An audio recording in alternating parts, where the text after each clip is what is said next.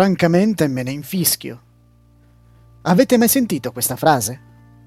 Fu pronunciata nel 1939 da Clark Gable nel film Via col vento, Gun with the Wind. Oggi è considerata la più importante citazione da un film in assoluto. Nel 1939 Via col vento vinse otto premi Oscar. Nonostante il grandissimo successo, Quel film scioccò molti. Perché? Perché la versione inglese della frase più celebre mai pronunciata in un film, Frankly, my dear, I don't give a damn, contiene una parola di quattro lettere che all'epoca era considerata volgare, John. In italiano fu usato il verbo infischiarsi, che deriva dalla locuzione francese s'enficher, considerato un eufemismo, ovvero una versione più pulita di un certo verbo volgare italiano, il cui significato è possedere sessualmente, avere rapporti con qualcuno. Infischiarsi, però, significa non curarsi di qualcosa. Pertanto, trasforma un'espressione legata al sesso in qualcosa di accessibile a tutto il pubblico. Ma cosa significa la parola inglese done?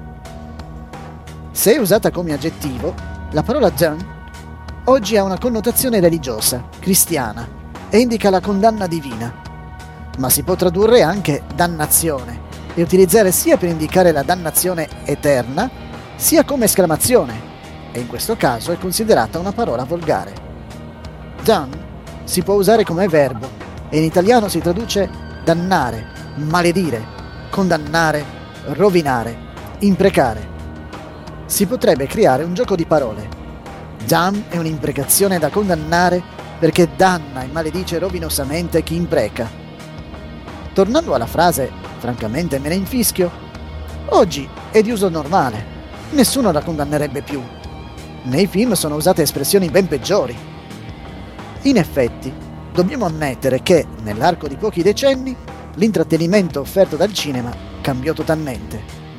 Negli anni 30 era un innocente sistema commerciale per tutte le famiglie, ma dopo pochissimi anni iniziarono ad arrivare i film solo per adulti. Qualcuno giustifica questa svolta drastica affermando che sia un'innocente evasione dalla realtà. Ma è davvero così? Tre cose hanno privato la maggior parte dell'intrattenimento moderno di ogni valore morale. Droghe illegali, violenza eccessiva e sesso esplicito. Da decenni le soap opera e i telefilm sono un appuntamento quotidiano.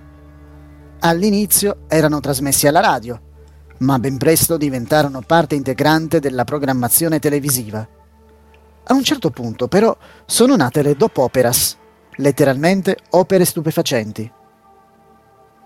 Nei teatri, nei cinema, in tv furono pubblicizzate le droghe illegali in un modo subdolo. Ne facevano uso gli attori, ne facevano uso i personaggi, ne facevano uso i tutori della legge all'interno dei programmi televisivi.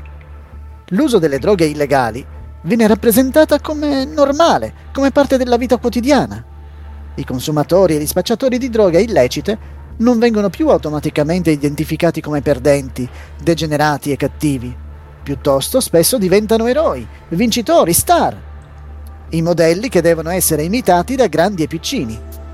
E i produttori degli spettacoli scaricano la colpa di questo cambiamento sul pubblico, gridando Diamo loro quello che vogliono. Dopo la droga, seguì l'aumento delle opere sanguinarie all'interno del mondo dell'intrattenimento. Dalla seconda metà degli anni 60, il cinema è diventato gradualmente sempre più violento. La violenza è diventata sempre più esplicita e affascinante. Letterali bagni di sangue scorrono davanti agli occhi degli spettatori che sono seduti in un cinema. Seghe elettriche smembrano parti umane. Trapani praticano fuori nelle teste delle vittime mentre il sangue sgorga e non mancano scene di cannibalismo, in cui affamati esseri umani sgranocchiano loro simili. Spesso questa brutale carneficina si mescola con qualche tipo di situazione erotica. Queste scene, e quelle ancora più rivoltanti, sono diventate parte di ciò che molte persone non solo considerano, ma desiderano che sia l'intrattenimento. E pensare che i primi film horror non avevano niente a che fare con questo tipo di descrizione, Pensate a Nosferatu il vampiro, film del 1922, Frankenstein, 1931, Dracula, anch'esso del 1931, o alla mummia, 1932. Nessuno si spaventa, né prova orrore guardandoli oggi. Eppure, sono stati alcuni dei primi film horror. Nonostante gli effetti speciali, non raggiungevano la qualità visiva e realistica offerta dai film usciti negli ultimi 60 anni circa. E il fatto che fossero in bianco e nero non è un difetto. Ancora oggi escono film non colorati, che però perdono l'innocenza dei film di cento anni fa. Oggi i film horror sono disponibili nella programmazione dei cinema, ma grazie a un'altra tecnologia nata sempre pochi decenni fa, sono ancora più disponibili. Eh, stiamo parlando dell'home video, nato con le videocassette, trasferitosi poi sui DVD e sui Blu-ray. E ora i film si possono noleggiare o acquistare grazie ai servizi streaming. In molti casi si possono guardare illimitatamente grazie a un piccolo abbonamento mensile. Non dobbiamo dimenticare che molti sono attratti dall'horror anche grazie a efficace pubblicità. Un produttore distribuì un film affermando che avrebbe garantito 92 minuti di stupri e massacri. Il mercato di questi film violenti e degradanti è in rapida espansione. Ad esempio, un giornale britannico specializzato in cinema ha definito gli horror cattivi, in cui le vittime vengono uccise con svariati tipi di armi. Il giornale dice un must per ogni spacciatore.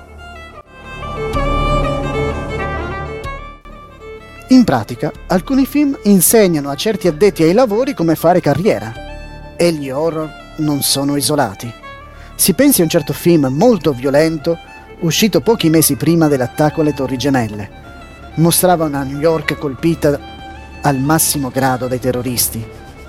Coloro che sequestrarono gli aerei e colpirono il World Trade Center e altri luoghi potrebbero aver tratto spunto da questi film?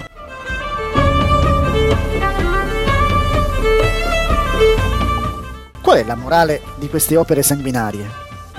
La vita ordinaria è piena di violenza e la violenza è una routine.